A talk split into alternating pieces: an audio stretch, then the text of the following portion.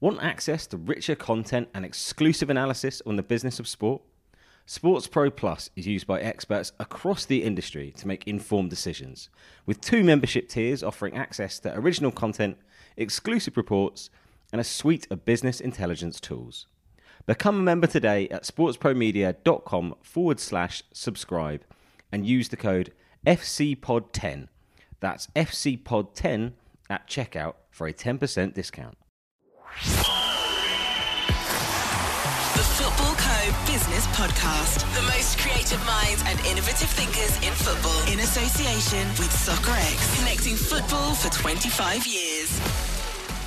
Hello and welcome to the Footballco Business Podcast. I'm your host, Alex Manby, and today I'm talking to Erin Williams, Sport Engagement Manager for Stonewall. Erin is one of the many people behind the annual Rainbow Laces campaign, the movement focused on creating an environment in sport where anyone who identifies as LGBTQ can feel comfortable and free of fear from abuse.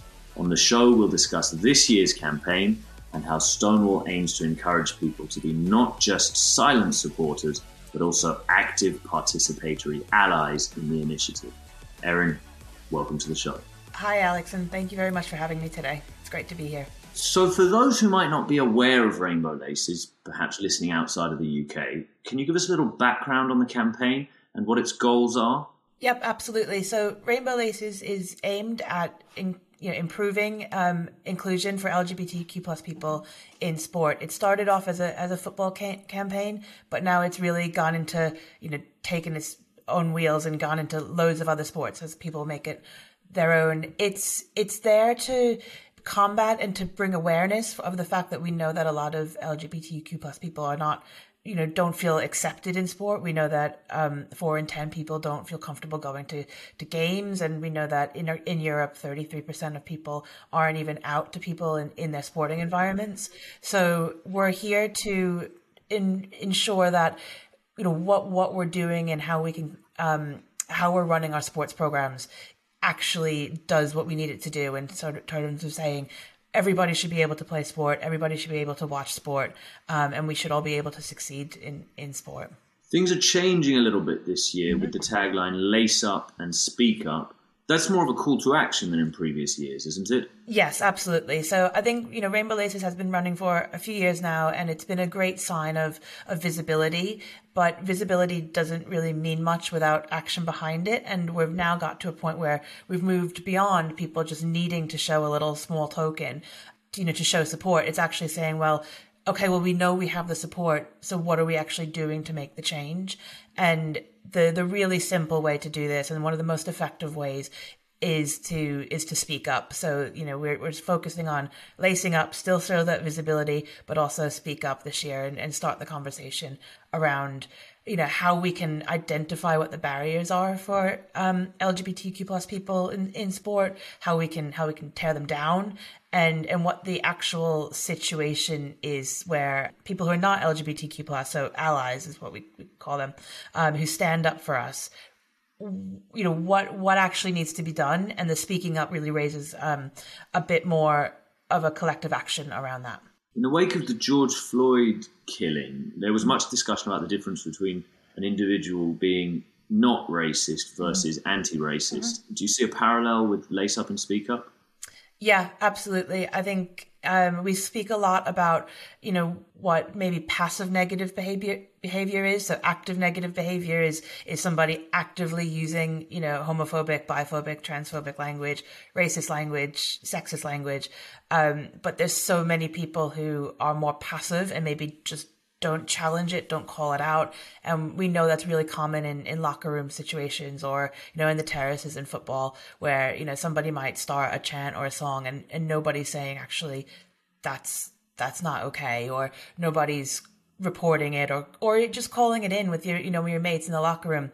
Um so that's where we're you know we're starting to see a lot of massive allies coming out and saying it's not enough to just say that I support people. It's it's being able to say, actually, I'm going to challenge the negative behavior, and I'm going to really embrace that difference and and bring it forward. So yeah, there there are parallels for sure. I'm keen to understand a bit more about the role that football plays in that and who some of these allies are. But just remaining for a second on the overall objectives of Rainbow Laces, one of the hardest things for any marketeer is to change or to instigate widespread societal behavior change, but that's exactly what Rainbow Laces is trying to do. How do you go about a big, bold objective like that, and what are the key messages you use? Yeah, it's. I mean, I think it's really important to note that you know it's it's a process, and we're not looking for instantaneous, you know, surprise change we have the campaign which runs this time in December and, and November and December every year. But you know, I have a, a full time job. You know, 365. You know, and so does my whole team, working behind the scenes, working with groups to make sure that this is a, a, ongoing conversation. So we do that, you know, through education, with, through policy changes, through workshops, through people getting really to to understand, you know, what it is about sport that we love and what what skills are we building up when we play and when we support each other and what is so integral to sporting culture anyway. It is things like respect and and courage and and having your back and having my back and all of those things tie really well into it shouldn't just happen on the pitch. It should happen you know in terms of team cohesiveness. And we know that people play better when they're able to be themselves. So you know why are we putting up barriers that mean that people can't play very well? And that's something that we go all year round and then the the the campaign is is mainly a way to to celebrate that and to raise a bit more awareness to get people who maybe wouldn't otherwise engage with lgbtq plus issues to understand that you know this is actually something that is is really relevant in football that you know very clearly with a lot of and I know we'll speak about it soon the the allies speaking up within the men's game you know they're bringing it up themselves they're talking about it they're there it's a it's an issue close to people's heart and galvanizing all of that. You know, this that wasn't the case five, six years ago. But as we trickle through things and then as people get more and more aware through things like I mean we do some incredible work with the Premier League and the community foundations and the player care teams and it's really getting in there and embedding it and then watching that sort of explode outwards. So yeah, it's it's it's a long process it's a long journey and you know i think the whole idea is that there's always going to be new things to talk about but as we as we go through it's raising that awareness and then taking that building that action change. You talk about it being a long process. It's been six years i believe mm-hmm. since rainbow laces was launched. Is it working? Do you see progress? Yeah i think so. I think i really do think so I mean, I know just for myself with my own teammates, you know, six years ago, I, I put the laces in and no one had any idea what they meant. I had teammates who were allies who didn't want to wear the laces because they didn't want to be, you know, perceived as being LGBT. And, and now it's, you know, you have Jordan Henderson who won't take them out of his boots and people actually outwardly going out there and saying, not only do I have these in, but I know why I have them in. And I want to start the conversation and really understand where we're going with it. So yeah, I do I do think it's working and this idea that it's you know the Premier League clubs have gotten behind it every year. We see university teams and schools and and things like that. And you know just to keep in mind with with um, Section 28, which outlawed school teachers from talking about LGBTQ plus identities, it wasn't repealed very long ago. And you know the fact that they're they're doing something now where every school will have Rainbow Laces Day that would have been illegal when I was in school. So the fact that it's not just got to a point where it's not just illegal now, it's actually really celebrated and kids are able to go into the, um, their PE classes and say, this is a token of, of inclusion. And now we're going to have a conversation about it. It, it pops up in so many different ways. I mean, we definitely have a long way to go, and I don't think it's going to be, you know, an end to Rainbow Laces anytime soon. But it is working, and um, and now it's just about moving that forward a bit you talk about a long way to go. You talk about moving forward. What are the big obstacles in the way now that you've got the Premier League on mm-hmm. side? The clubs are adopting it. Many players are allies. Mm-hmm. What do you see as your biggest obstacles now? I think a massive part of it is understanding the full spectrum of what barriers to LGBT inclusion are and look like and you know the idea that sport doesn't exist in a in a vacuum. So there's still a lot of issues going on in in daily society. You know, the transphobia happening all throughout the world in the UK is preventing people from being able to to even think that football could be a place for them. All of that area is a, is a big thing, and I, I do think there's also the challenge with changing fan behaviors and and changing that sort of pack mentality that sometimes happens um, and we see it with with singing and I think it's so important that you know the clubs have been really firm that you know that sort of um, I don't even want to call it support, but that sort of sort of vocal singing is not appropriate at all, um, and it's it's harmful if if if anything. Um, but we we really need to get people on on that side of the message. So I think it's twofold. It's it's what's going on in culture as as a whole, um, you know, in sport not existing in that vacuum, and then it's maybe people who are a bit more resistant or get involved in that pack mentality and um, and perpetuate some some negative thoughts. Rainbow Laces covers the full LGBTQ plus mm-hmm. spectrum. I imagine it's safe to assume that some elements of that spectrum are further advanced in this journey that you talk about than others. The thing that springs to my mind is transgender rights mm-hmm. in sport, which have been in the news a lot this year, notably with the case of Laurel Hubbard, mm-hmm. the New Zealand weightlifter who competed at the Tokyo Olympics. I understand you'll treat this all under the same mm-hmm. equality opportunity for all, but do you have to deal with certain elements in a different way? Um, unfortunately, yes. I, I mean, I think with trans inclusion in sport, you know, everybody deserves to have the benefits of sport, and you know, especially trans people who are experiencing, you know, awful situations from, um, you know, barriers to medical care and and transphobia in the media, and you know, a lot of the the things that are happening at the moment and you know family rejection sport is an outlet for everyone and people who need it most should should you know be on the top of the list to be able to access it unfortunately for a lot of trans people that's not the case um, there's still a lot of you know, st- on the pitch, there's stereotypes and, and prejudices, and then there's a lot, a lot of lack of awareness that actually people can still play. There's, there's, um, you know policies there that are inclusive in, and football is, is doing very well at that and moving in, in a really good direction from coming from a point of inclusion.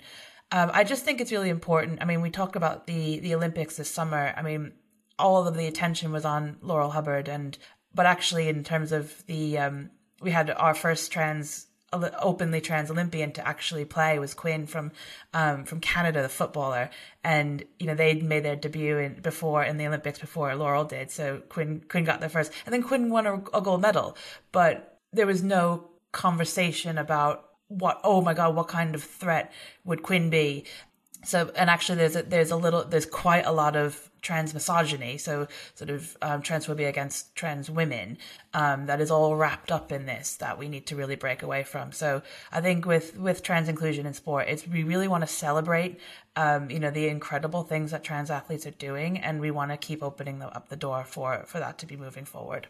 So does stonewall and rainbow laces have specific campaigns specific uh, activations content creation campaigns which take into account trans rights.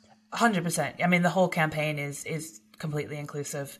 Um, and when we, yeah, when we speak for LGBTQ plus inclusion, you know, there is no there is no LGBT LGB without the T. So absolutely everything is embedded. So the work we do year round, we do specific you know workshops on how to be a good ally to trans people we you know we encourage and we've had some incredible trans footballers um, step up this year and get involved and and speak out and tell their story um, absolutely it's it's a central part of of what we do I'm keen to talk about football mm-hmm. and the importance of, of the sport to the Rainbow Laces campaign compared to other sports. Yeah. Obviously, it's the global game, it's the UK's game, it's the most popular sport uh, in most countries around the world. Does it carry more weight because of that? Um, I, I think it does. I mean, I, and I think that's why it's so incredible that football and you know the Premier League in particular have have recognized that that platform and this position they're in. You can't escape football, and I mean, I, I love it. I've used, I've played for many years, and I, I love the sport, and um, so I feel like to an extent I'm a little bit biased because a lot of my life is around football. But I, I do think that it's in a position where it has a big platform. The players have a huge platform. There is a lot of money behind it, and for you know, for better or for worse, that being pumped in has actually opened the door for not only improvement in football, but also we're you know we're able to take a lot of particularly like the player care models or some community engagement models that we've developed within the Premier League and with with the clubs and now that's rolling out to sports that are less well funded um, and reaching more and more and more people. And but that wouldn't have you know we wouldn't have it. That wouldn't exist. There wouldn't be access to it without the you know the brilliant investment of of the premier league as a team pride partner. So you know and we're the only people in the world doing that. Um you know it doesn't exist elsewhere. So you know in the world and we're now able to take that and bring it globally and sort of spread that message around and that's some exciting projects coming up. So i think it's really good that that football not only has that voice but is using it well and is really mobilizing to to say you know we ha- we have this resource we have this platform. A lot of footballers are also in a safe you know if if they're not lgbt and i know you know at the moment there's no out um premier league men's player. Allies do have a safer position to be able to speak out because they're not in direct threat of of a lot of the dangers that lgbtq plus people are in. So, you know, where it might not be safe for, you know, for me to speak up maybe on, in a in an area, you look you turn around and you see people like Jordan Henderson or Conor Coady and, you know, having these conversations and saying them really clearly. And you say, right, well you've you've got the platform um, and you have the safety and you've you've spoken up. And that's what Rainbow Laces is about this year. It's recognizing that and then speaking up. It does feel like an impressive reaction. I think with certain other sports, it feels like maybe because they're lower profile, mm. there's easier access for an organization like Stonewall to talk to those, even at the top of their game, the top rugby players or the top uh, tennis players, or, or maybe even lower profile sports than that. And I think football sometimes has been a little bit reticent to throw itself into it and has waited sometimes when maybe you would expect it to lead, but it sounds like that's not the case. Yeah, I mean, football has been great. Um, you know, they're very clear from the beginning. It was a, you know, hold your hands up, say, we need help, help, please. We don't know what, what should we be doing? And I think in some other sports, like not to make a massive comparison at all, but they either don't have the resources to be able to do that or they might be getting it really well in some areas, but you know, particularly in or maybe around women's sport or trans inclusion, it's not really going well. So there can be a little bit of issues being conflated around. But you know, football has covered the whole spectrum of the game. We do a lot of work within the WSL as well, so it's um, it, it is actually you know I, I absolutely love working with football, and I, I don't want to say I'm biased, but I am a little bit. you mentioned that there's no openly gay male footballer in the Premier League. Mm-hmm. Um, until very recently, there was no openly gay male footballer in any top flight league mm-hmm. around the world. That's changed now with mm-hmm. Josh Cavallo, the 22 year old Australian coming out recently yeah. and announcing that he's a gay a gay man. How big how big was that announcement? How important was it for the LGBTQ plus uh, campaign? I mean, huge. And I mean, firstly, to give him all the credit and the bravery to be able to do that and the courage.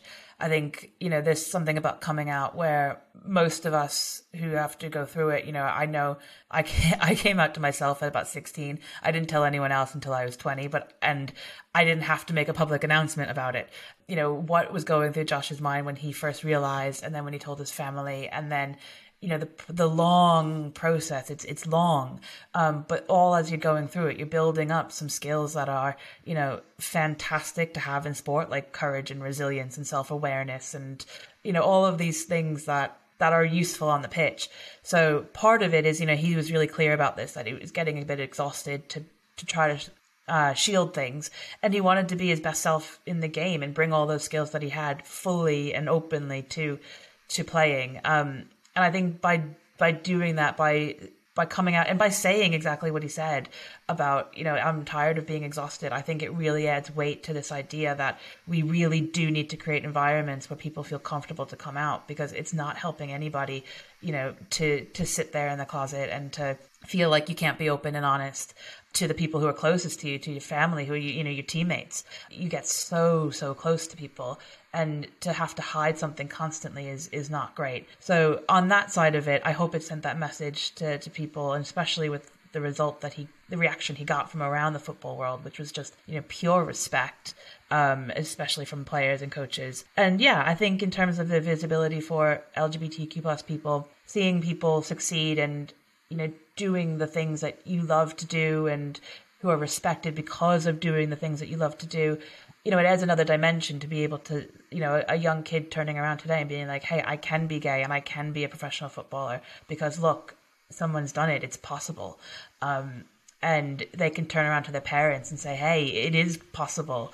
Um, you know, don't worry about me." And all of these things that people have to deal with um, the fact that we have examples that you can still succeed um, because of your identity, um, not just in spite of it, is is huge. So yeah, massive, massive props to Josh. Did that reaction that you mentioned there surprise you? It was an overwhelming outpouring of support, and it felt like the reaction amplified the announcement itself, and it became a bigger thing because of it. And from my personal point of view, it doesn't surprise me that people would support him, mm-hmm. but the level of support, the number of people, the highest profile players and teams and federations in the world, all acknowledging that this was a big moment, mm-hmm. I thought in itself was a big moment.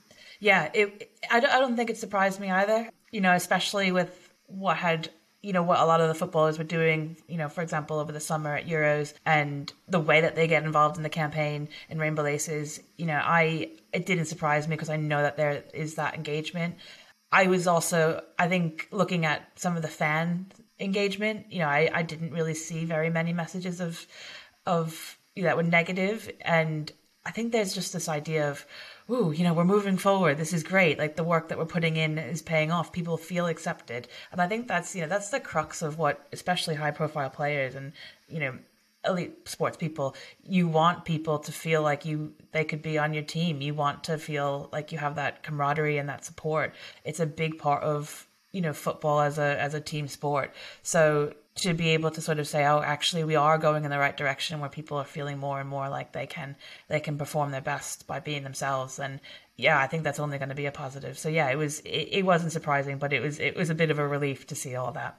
I saw Cavallo came out and said that he hopes that in the near future it won't even be mm-hmm. a piece of news when a, a man, a male footballer, comes out as, as openly gay. Yeah. It feels like women's sport is possibly there already. There is a reasonably high number of openly mm-hmm. gay uh, women's players. Does that mean you have a different set of tactics when talking mm-hmm. about women's sport? Yeah, yeah, we do. I, I mean, I think there's still uh, issues around coming out for a lot of women's athletes. Um, and you know, we could we could sit here and talk all day, and I, I have very strong feelings about this because it was my experience myself. But um, you know, a lot of the ties in together between sexism and misogyny and, and homophobia and biphobia and transphobia, it's all directly related.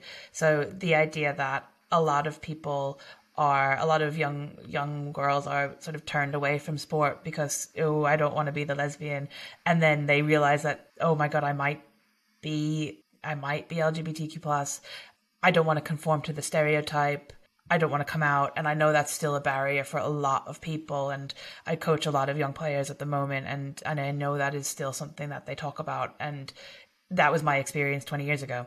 So it is all wrapped up and there's still that reticence.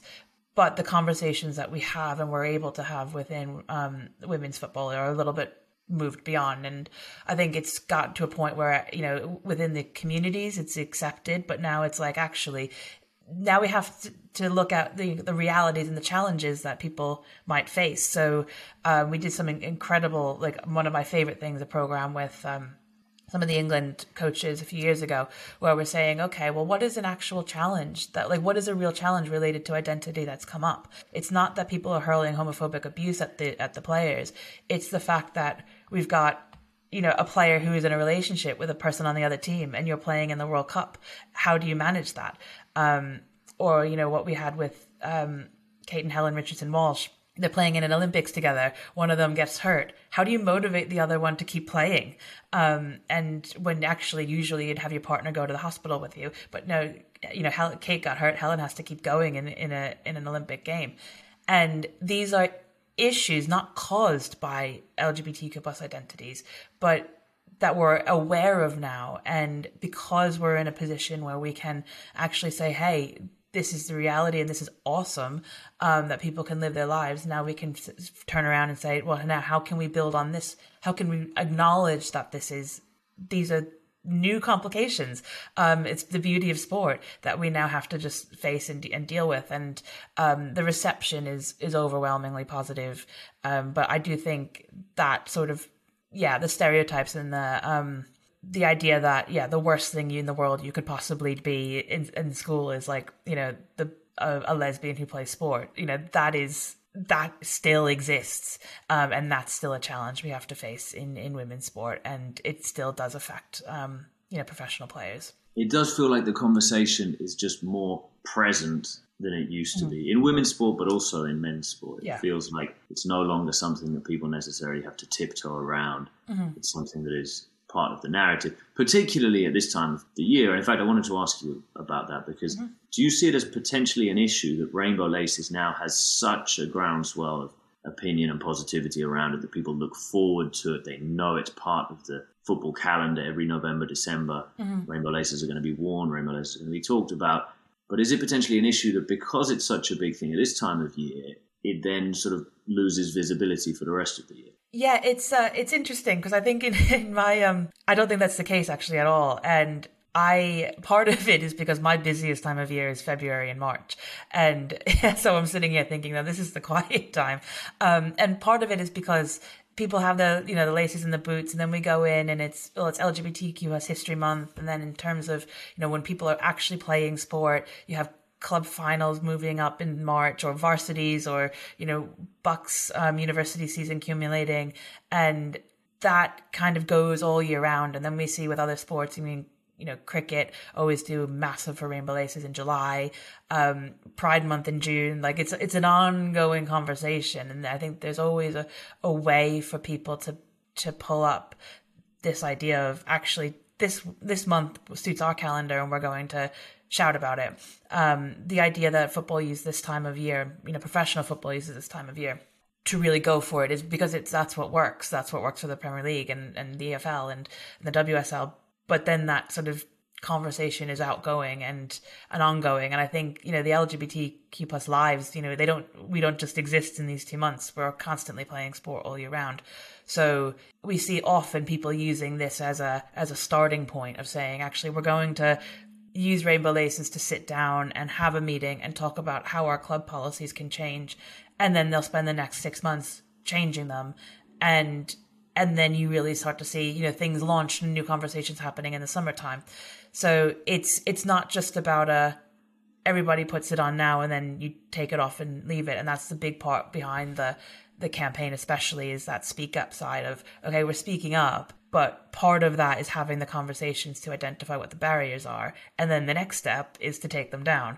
And i think that's that's a big part and the big goal of the campaign which is to yeah get people to think about it get people to identify what else needs to be done and then take the rest of the year to do that action. And then this time next year we can sit back and say look how far we've come. Now what next?